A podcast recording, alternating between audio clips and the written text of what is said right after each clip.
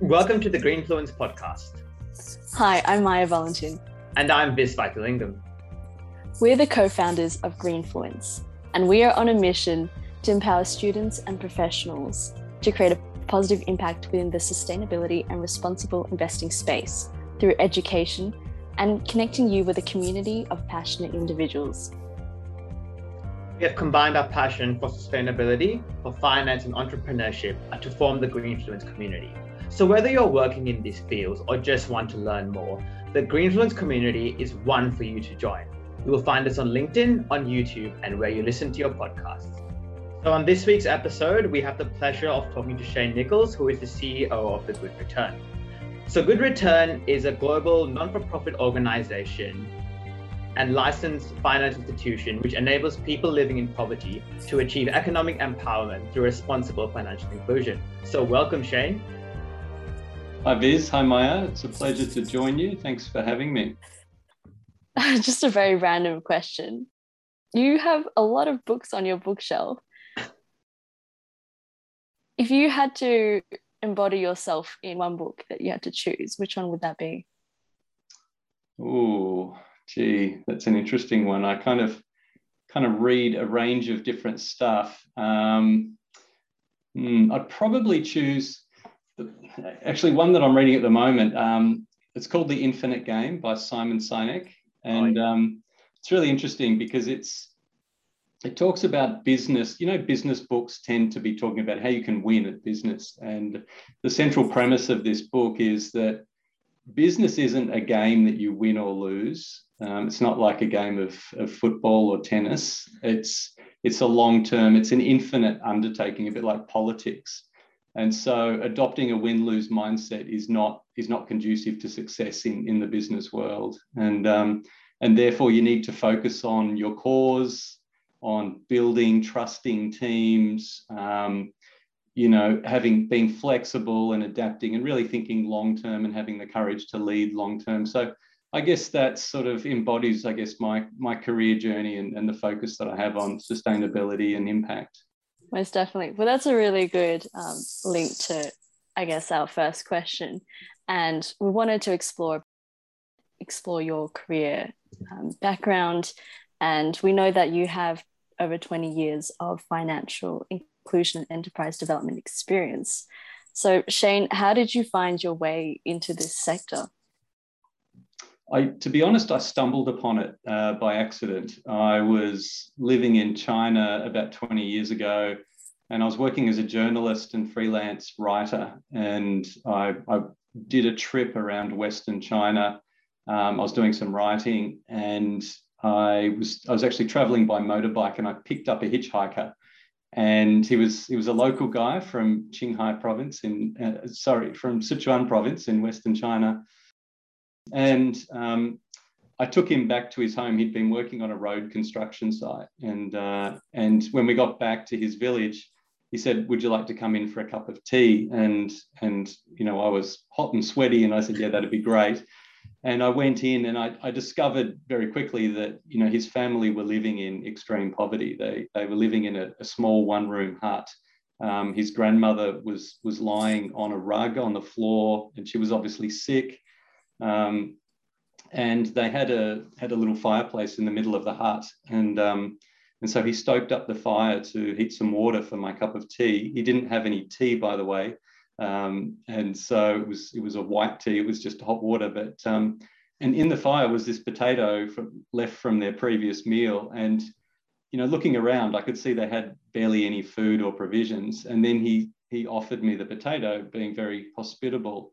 And I said, no, I don't want it. And we played this game of going back and forth for quite a long time. And in the end, it felt rude to keep saying no. And so I ate this potato and had my cup of hot water, and we had a chat for a while. And then I left. And as I was leaving, I felt very awkward. I was like, gee, I should give this guy some money or, do something. But we were just two guys that met, it felt weird to just hand him money. And so I didn't, but I left there feeling inadequate because I wanted to do something.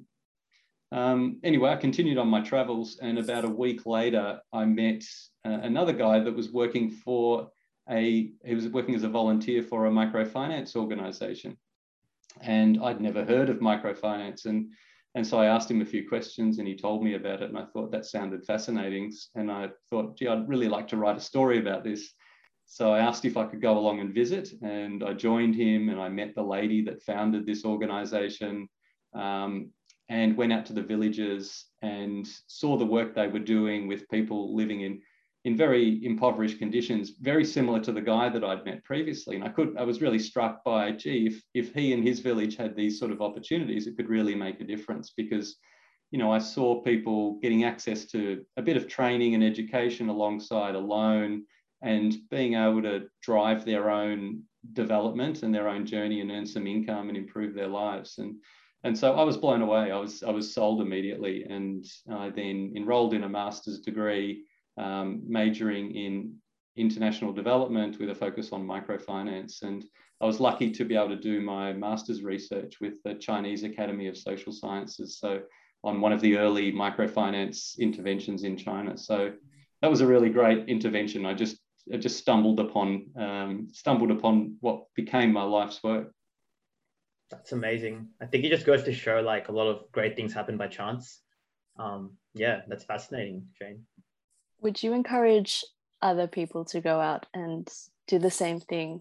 Like, go out, just explore the world? And I know a lot of students who finish high school, for example, would like to go on gap years, but they tend to go to Europe or go on a Contiki trip. You know, what would you tell them about looking at the world from a different perspective?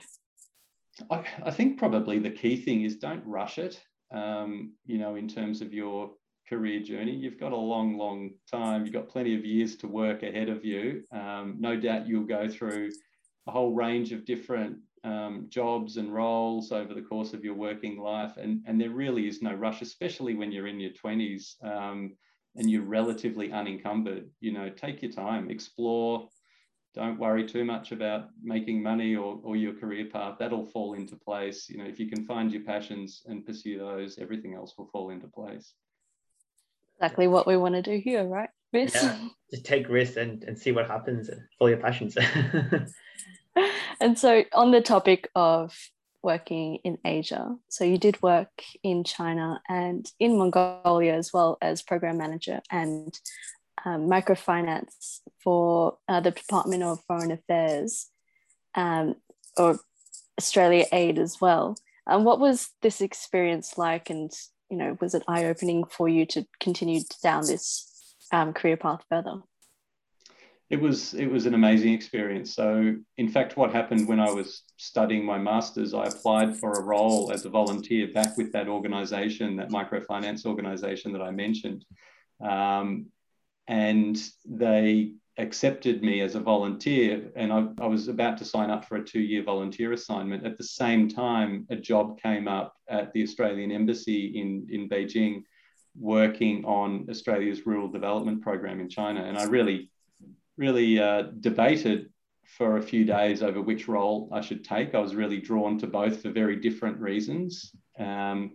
And I actually called the lady that founded the nonprofit microfinance organization and told her my dilemma, and said I was struggling to make a decision. And we had a long chat, and she encouraged me to take the other job, which was very generous of her, just because of the experience I would gain through that. And working for the Australian government, I had the opportunity to work with such a wide range of agencies. So, Australian government in its development program, its development cooperation program, you're partnering with different UN agencies, you're working with the World Bank and Asian Development Bank, you're working with other bilateral donors, so other countries' governments, but you're also working with private sector contractors and you're working with non-profits.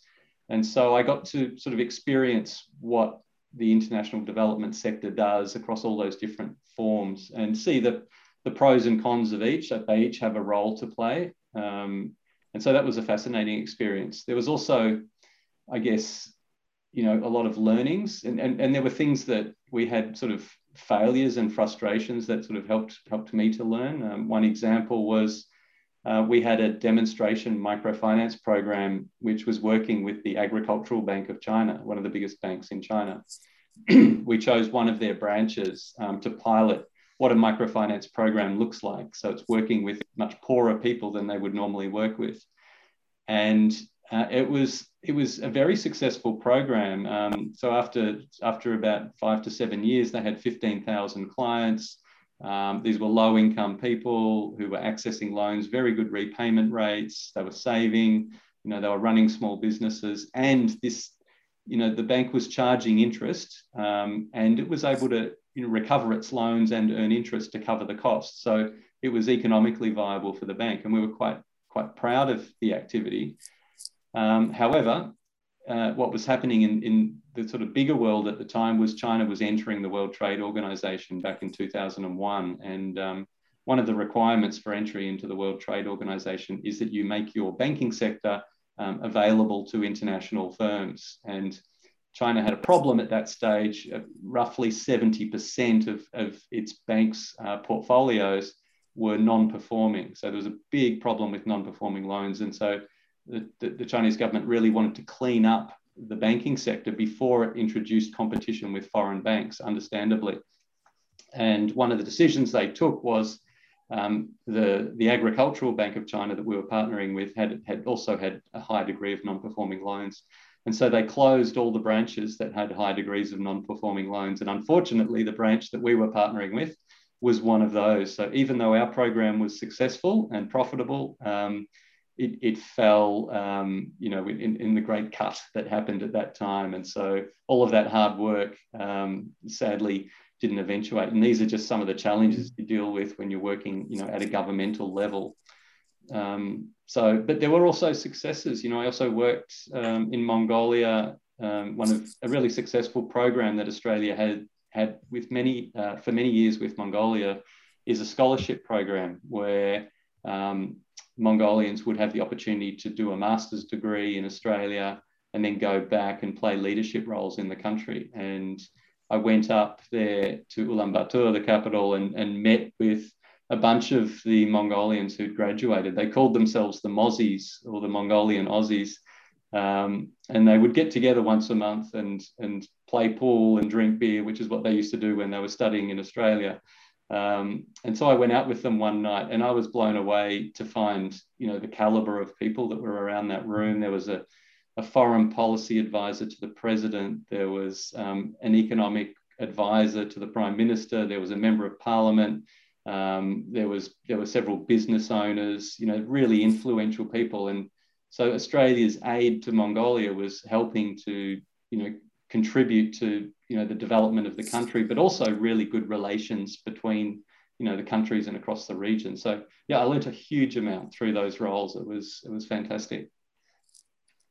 Wow. And I mean, those countries are also quite beautiful, but it's really good to see that, you know, there is a big part for us to play in, whether that's nonprofits or governments, to actually help with their development still. There's a lot that we don't see on the media side.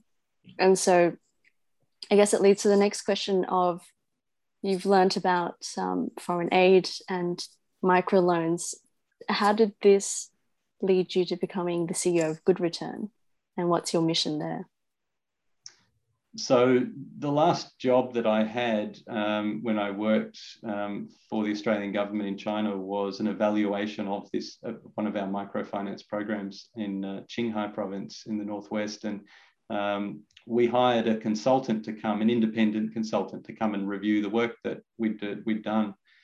And so we hired the only person in Australia who had actually managed a microfinance institution.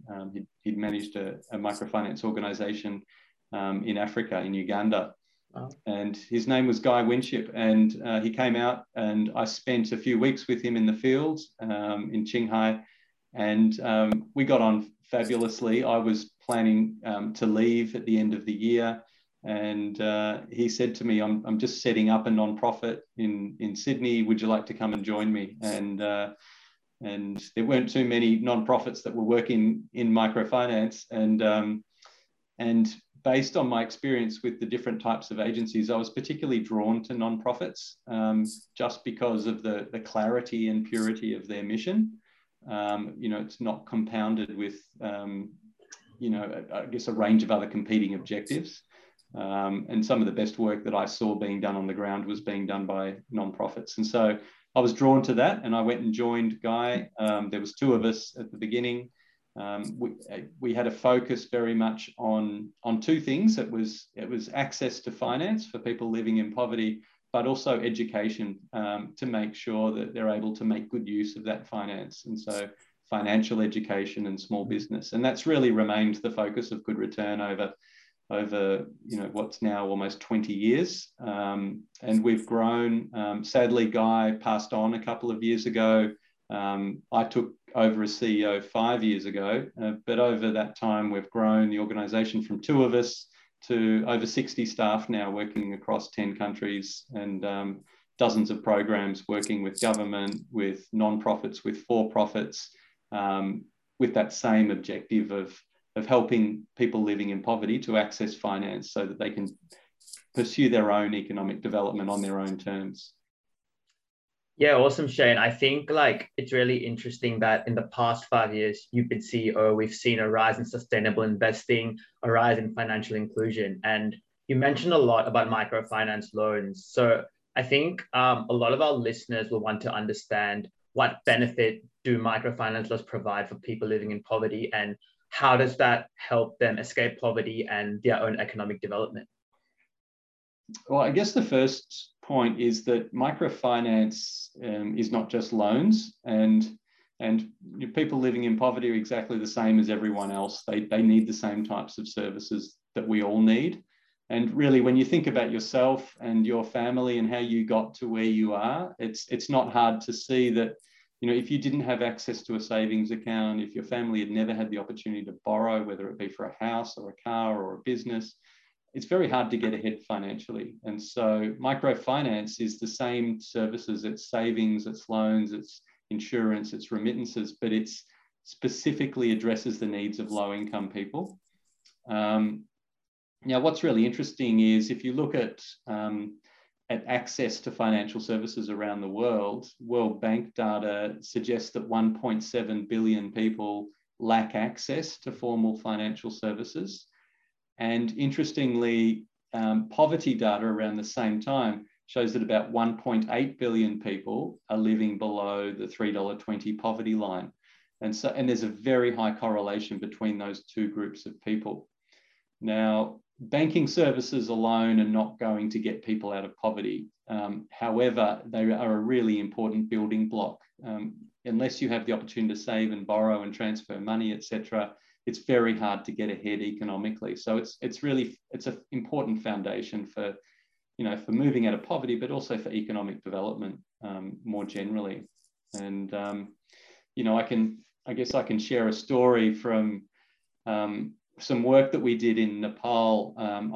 I went there to evaluate a program that we were running, which was in the western part of Nepal. And I went to a workshop, which was at a sort of a regional town centre. And there was a lady there that was representing her village, and she was really dynamic. You know, she was standing up in the workshop and telling the officials what her village needed, etc. And she had her daughter, you know, sitting alongside her. And so during one of the breaks, I asked if I could speak to her, and one of our local staff translated for me, and she sort of told me her story. And she said that in her village in Nepal, where her family had lived for 200 years, she had never shared a cup of tea with the women from the other castes.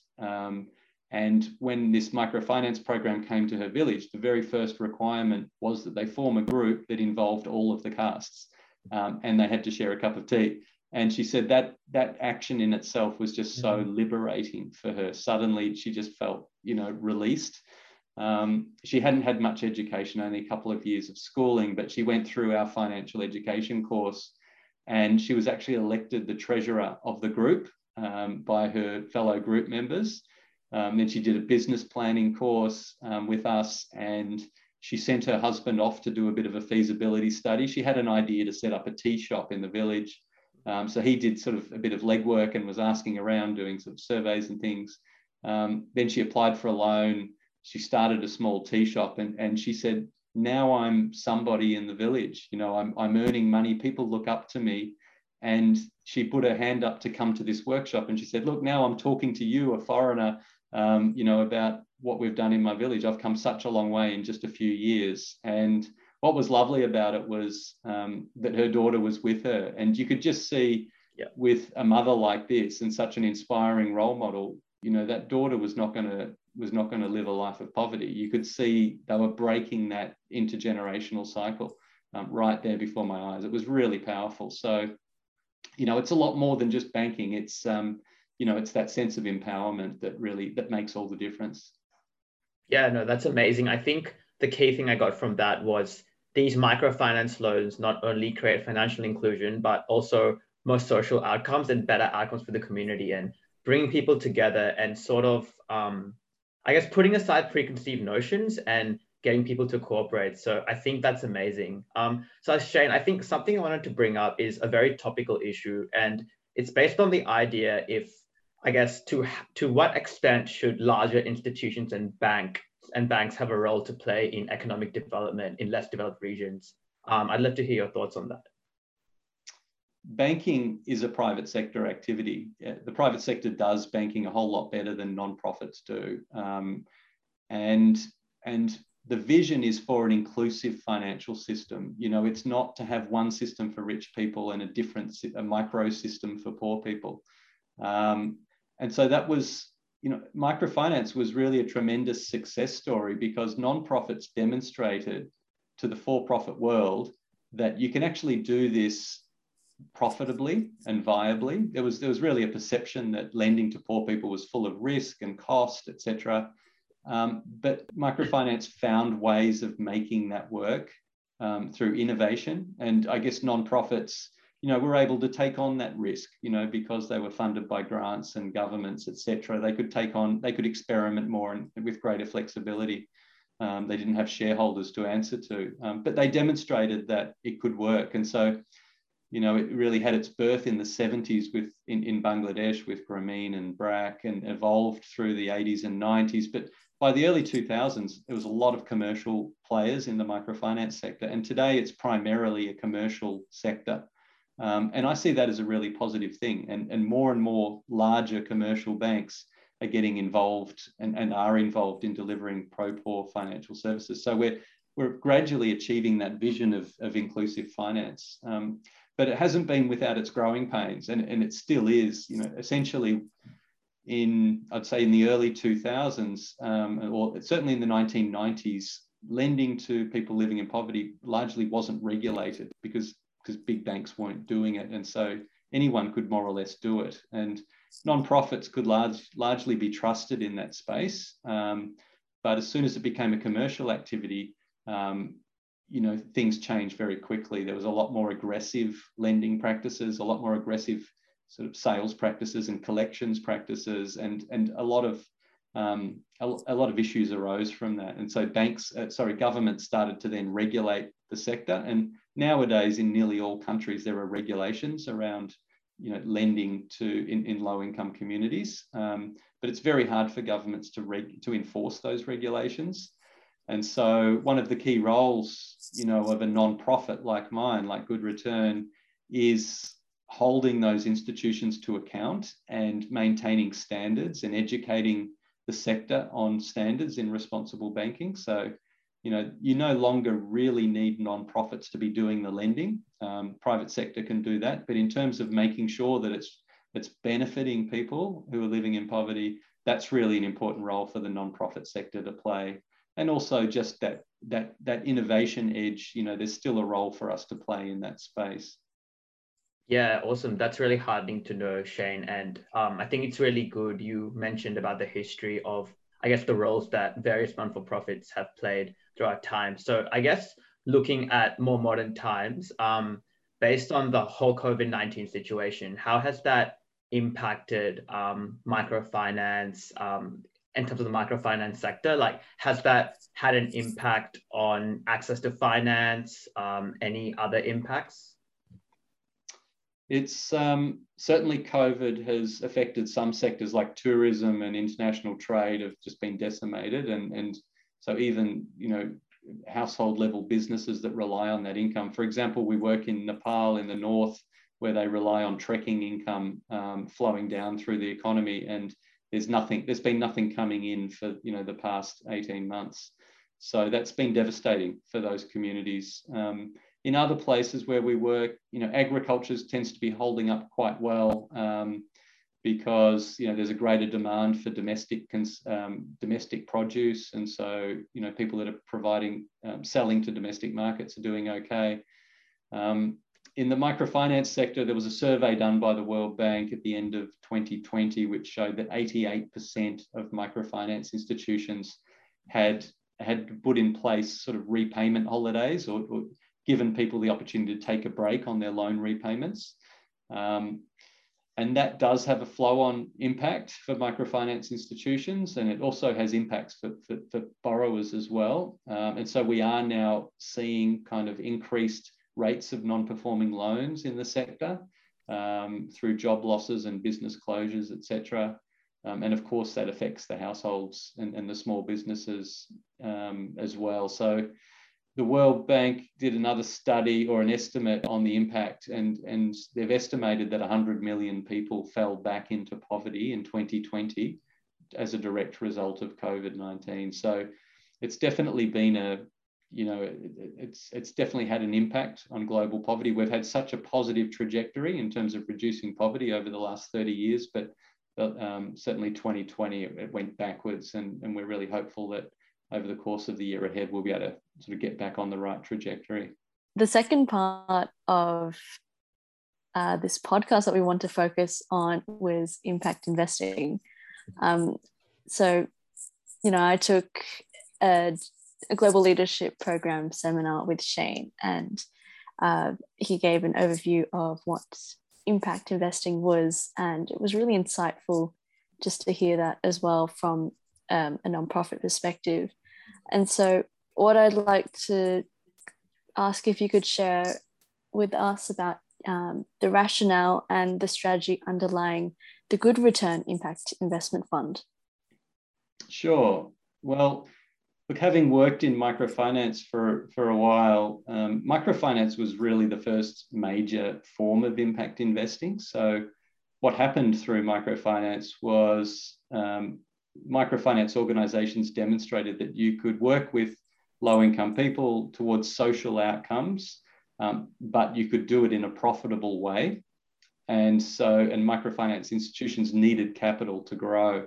And so that led to the emergence of these investment vehicles that were called microfinance investment vehicles during the 1990s. And these were funds, investment funds, coming mostly out of Europe and North America that were investing in microfinance organizations. And they were investing with the aim of achieving a social benefit, but they also wanted a financial return on their investment, and they were getting it through microfinance. And that movement really grew in the early 2000s into what's now known as impact investing, and in a whole range of different sectors, this notion that you can achieve positive social and environmental outcomes in addition to getting your money back and getting a return. So for us at Good Return, I think what we were finding in microfinance is that micro loans are often $500 to $1,000, or maybe a couple of thousand dollars, and they tend to be for household level businesses. They don't tend to generate employment for other people very much, and not everyone is an entrepreneur. A lot of people just want a job, and the same applies all around the world. And so there was an issue around job creation, and small businesses were really struggling in a lot of the places that we were working above the micro level, at the sort of small and medium enterprise level, were struggling to access finance. The banks didn't want to know them. There's a few reasons for that. Probably one of the big ones is collateral. They didn't have the collateral that the banks need. Banks quite often require 100% collateral on a loan in the form of some sort of useful asset. And these small business owners don't have any useful assets to the bank. The second one is they don't have a banking history with the bank. And so the bank can't assess their creditworthiness. And often they don't have well-documented business plans either that meet the bank's requirements. So there's all these small business opportunities that go begging and don't get financed. And so we saw a real opportunity there. However, rather than an organization like Good Return coming in and lending directly to those small businesses, we don't see that as the role for an international organization. Our mandate is very much on building local infrastructure and local systems. And so what we would do is we would identify opportunities, in particular opportunities for women and opportunities that created jobs for low-income people. And we look at particular agricultural sectors. So an example is in the Solomon Islands, coconuts. You know, in a rural community in the Solomon Islands, people would harvest coconuts from trees. Once a week, a boat would come around. They'd throw all the coconuts on the boat, and the buyer on the boat would just give them whatever the market rate was, and that was it. And there was an organisation that we discovered in the Solomon Islands that was value adding at the community level. They developed this fantastic equipment that you could use to crush coconuts and extract virgin coconut oil. And then you could then grade that and sell it, and they would then sell it on international markets. So the people at the village level would get 10 times the price because the coconuts were graded and packaged ready for export. So the problem was that this equipment costs about 25,000 Australian dollars, and that's too expensive for you know, for local people to afford themselves. And the banks were not lending for these activities because the banks saw risk. They, you know, they didn't have experience with these particular small business owners. So what we did was we came in and we worked with the banks and said, look, we'd really like you to lend for these activities. It's a viable business. They've got a market. They've got access to the infrastructure, and we can help to de-risk that for you. We'll take some of the risk by providing a guarantee so that if you experience any loss in those loans, we'll cover 50% of your risk. So that was a way to induce local banks into lending for this sector. And hopefully demonstrate that it's viable and something that they can continue to do into the future. And in order to fund those guarantees, we then went out to investors in Australia and said, can you please put money into a fund so that we can provide those guarantees? And that became our Impact Investment Fund. And so that was the first project that we ran in the Solomon Islands. And since then, you know, we've done a capital raise, we've raised funds and deployed it on other projects around the region.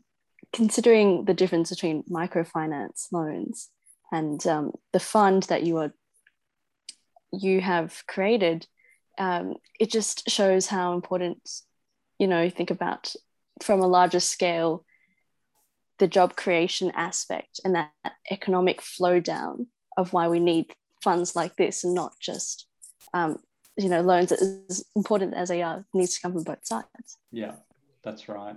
And there's also an important role there for government. So in order for us to go out and attract investors into this, we had to also de-risk it a bit for the investors. And so the Australian government put in some money into what we call a first loss tranche. So that means if we provide those guarantees and those guarantees get called on and we have to pay them out, we use government money first of all to pay off any of those calls on the guarantee. So that protects the investors. It means that the investors in the fund are much more likely to get their money back, and that gives them confidence. And that's a really good example of how government can kind of stimulate the impact investing sector. The government doesn't have to be the investor itself, but it can de-risk and crowd in private capital.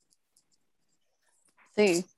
And so on that note, could you give us a quick rundown on the three characteristics of impact investing? Sure. Well, impact investing, I guess, is, you know, it's a method of investing, and its purpose is to achieve social or environmental outcomes. And so some of the characteristics are, first of all, it has to be intentional, the social or environmental impact. It can't just be incidental. You can't just make an investment in a company and it happens to, you know, for example, sell medicine somewhere and make a profit and say, oh, well, I'm doing good for the world. The purpose of impact investing is that from the outset, you intend to generate social or environmental benefit, and that it's measurable. The second one is that there's a return expectation. At the very minimum, an expectation that you'll get your money back, but usually an expectation that you'll also get a benefit, as in some interest, a financial return on your investment. And that can range from sort of quasi market rates to like full risk adjusted market returns on your investments. And then another characteristic is that there's a whole range of different asset classes and return expectations from impact investing. So, you know, it's all the traditional forms of finance, from, you know, private equity to different forms of loans, guarantees, cash, you know, all the different investment types can be forms of impact investment. And of course, it happens, you know, in all countries across the world. It's not just in less developed or emerging markets. It's in all countries, there's opportunities for impact investment. But I really do think this is a generational phenomenon. And, you know, as the transfer of wealth happens, you know, over the coming years and decades, that is definitely going to change. As an example, I met with the chairman of a very large bank to discuss impact investing, and he was an older fellow who's just retiring. He was actually quite knowledgeable on the topic of impact investing, but he told me he doesn't believe in it. You know, he basically said, look, I believe in markets, and investing, the purpose of investing is to maximize your financial return, and that shouldn't be compromised. And I believe in philanthropy, and I don't want to compromise my philanthropy with financial considerations. And for him, those are two very separate worlds. But, you know, when I talk to millennials and Gen Z, you know, they very much understand that every decision they make in life has an impact. And I think intuitively understand that finance is an important tool for living out our values. Whereas not too many baby boomers see the world in this way. So I'm really excited for the future, because I think Gen Z and future generations are wired for impact. Just in terms of getting involved in the impact space. Yeah, for sure. So there's a bunch of ways. First of all, if you're working, and that could be a part-time job or it could be a full-time job, then you're saving money into your super, whether you like it or not. And that's one resource that you've got at your power. And so the first thing to do would be to look at which super fund your money's going into, and make sure that it's an ethical and responsible super fund.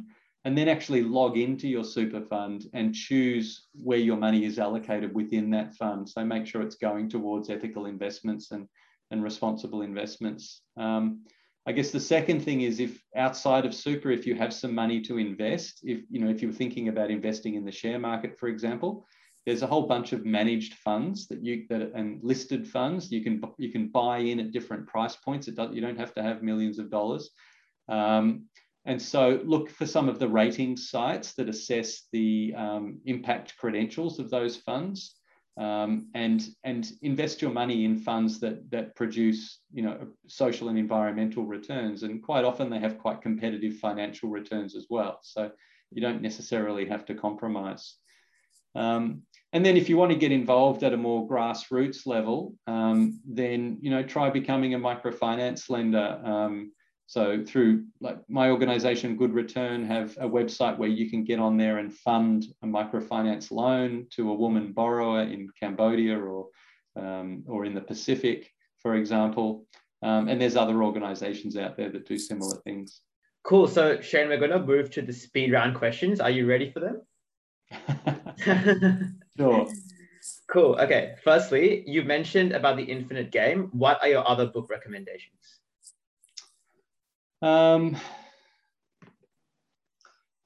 Probably Impact. So there's a great book called Impact. I mean, probably predictable that a lot of my reading is focused in this space, but it's really about, you know, how business can have a positive impact on the world, and how anybody can get involved and sort of, you know, and forge a career in that space. You know, there's a whole bunch of different readings on that space, but it's really very timely at the moment, because we're seeing a massive flow of capital going into the world of impact and impact investing. And so, yeah, I'd highly recommend that as a read. Awesome. And second question, we love this one, but what advice would you give to your younger self? I'd say back yourself. Don't be afraid to pursue your dreams and opportunities, particularly, while you've got the flexibility to do that. I was very fortunate. I had an incident when I was 20 years old. I had a really bad skiing accident, broke both my legs, couldn't walk for 6 months. And the doctor told me that I was tumbling when I hit a tree, and he said, if you'd tumbled a quarter turn more, you would have hit your head and you'd be dead with the size of the impact that you had.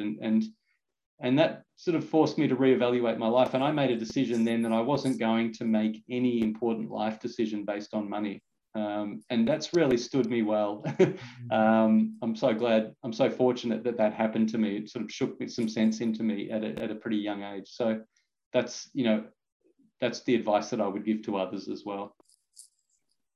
Yeah, no, I definitely love that advice, Shane.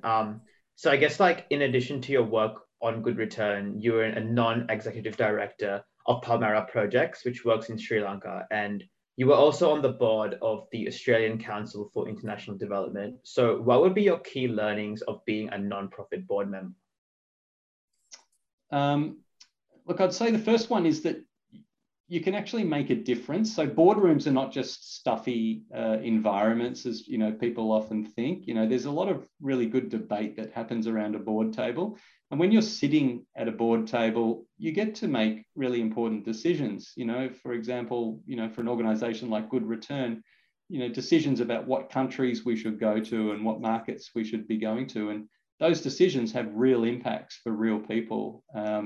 So anyone that has an opportunity to get involved in a board of any kind, and that could be anything from, it could be your local sporting club, it could be a company, it could be a non-profit, it could be anything, it could be a university, society. Those sorts of roles are really, you can make a difference. Probably a second thing is that you have to have the right people around the table. I talk to a lot of CEOs, and a lot of CEOs have boards that are just nightmares. And the CEOs spend half their time dealing with the fallout of very difficult boards that, either don't play their role, they overstep their role, or they don't play their role properly, or there's infighting, etc. So getting the right mix of people on the board is really critical. I'm very fortunate to be on 3 really well-functioning boards. And then the third thing is just around the value of a diversity of experience and views. And it might sound a bit cliche. We all know the research on the benefits of diversity, but you really see it around the board table, because I guess when you're at work, there are not many opportunities where you're getting a group of, say 6 to 10 people sitting around a table, all discussing the one problem. In a work environment, people tend to be off working by themselves playing specific roles. But and so when you've got sort of a group of people all discussing one problem, there's no point having that discussion if they're all saying the same thing. It's only valuable if they're saying different things, and they're bringing different points of view, and they've got different life experiences and different worldviews. And so, it's so critical to have that diversity, and you really see it playing out on boards. And thankfully, diversity is improving on boards, but we've still got a long way to go, both in terms of gender, but also cultural diversity and diversity of age and diversity of life experience. When you are managing, or you are on a board for a non-profit, it's the same principles really apply as for profit or non-profit. It's no lesser threshold, or you have to be able to govern that organisation to the highest standard. That's right. The governance responsibilities are really the same. It's just that you don't have shareholders that you're responding to. It's it's the wider community and stakeholders that you're ultimately accountable to. But all the fiduciary requirements and legal requirements and risk management and all the stuff that comes with being on a private sector board is exactly the same as for a non-profit board. And non-profits are also not for loss. You have to manage your finance as well. Very important point. And so I guess final question is, where can our listeners go to learn more about you and about your projects and your organisation? So yeah, check out goodreturn.org. You can see a profile of not only me, but also other people that work in the organisation, and get a sense for, you know, who's on the board, who are the staff, what are their experiences and backgrounds, and what are the types of programs that we run, including our impact investing work and our microfinance work. Yeah, lots of information there, and feel free to reach out to me on LinkedIn if you want to know more. Perfect.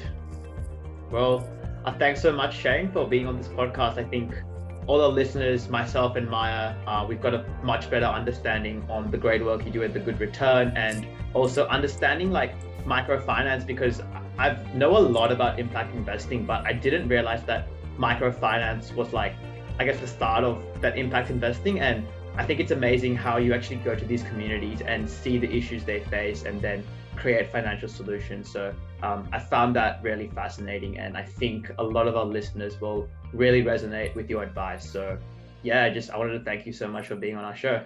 Great chatting with you both, and congratulations on this series. It's very exciting.